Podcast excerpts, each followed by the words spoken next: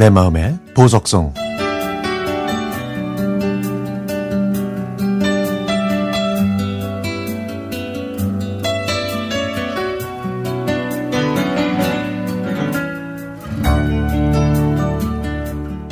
지금은 주식을 전혀 하고 있지 않지만 10년 전에 저는 주식에 빠져 있었습니다.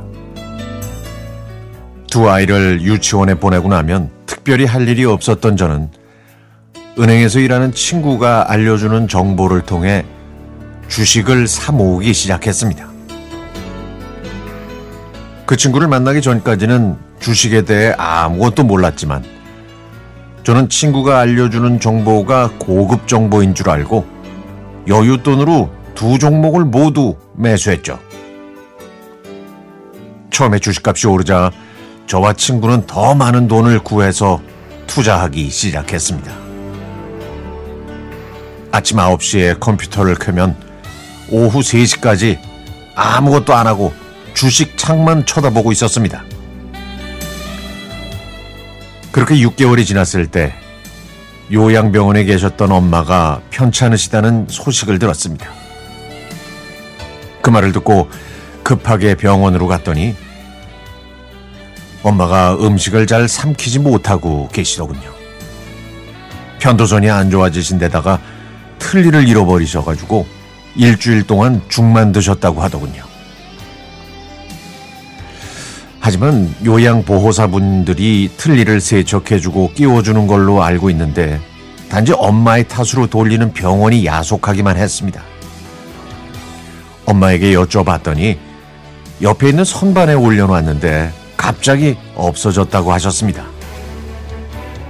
아마 보호사가 휴지와 함께 있는 걸 확인하지 못하고 휴지통에 넣은 것 같았죠.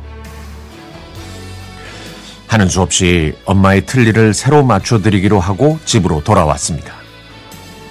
그때 엄마를 그냥 집으로 모시고 올까도 생각했지만 주식에 집중하지 못할까봐 그렇게 하지 않았습니다. 주식이 잘 돼야 엄마한테 더 잘해드릴 수 있다고 착각했던 거죠. 그걸 깨닫는 데는 일주일밖에 걸리지 않았습니다. 그날도 저는 주식만 쳐다보면서 떨어지는 주식값에 아연 실색하고 있었죠. 제 모든 신경이 주식에 몰두해 있는 바람에 엄마에게 신경도 쓰지 못했습니다. 그럴 때 전화벨이 울렸고 저는 짜증스럽게 전화를 받았습니다. 병원이었죠. 엄마의 상태가 위급하니까 오늘 밤 준비를 해야 할 것 같다고. 저는 급하게 택시를 타고 병원으로 갔지만 엄마의 목소리를 들을 수가 없었습니다. 간호사가 서럽게 울고 있는 저한테 와서 귀가 제일 늦게 다치니까 나중에 평생 후회하지 말고 지금이라도 하고 싶은 말을 하라고 하더군요. 저는 울면서 엄마 귀에 대고 미안하다고 저를 용서해달라는 말만 했습니다. 엄마를 그렇게 보내드리고 저는 주식을 끊었습니다. 이후로는 주식을 한다는 핑계로 가족을 등한시하고 소홀히 하는 일이 없었죠. 시어머님과 가족에게 잘하고 일도 하면서 하루하루를 소중히 여기며 건강하게 사는 게 이 세상에서 가장 중요하다는 걸 뒤늦게 깨달았기 때문입니다. 엄마, 미안해.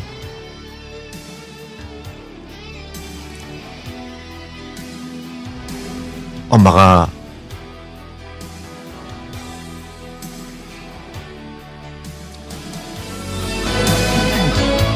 엄마가 하늘나라로 가고 나서야 뒤늦게 후회하네. 엄마, 이제는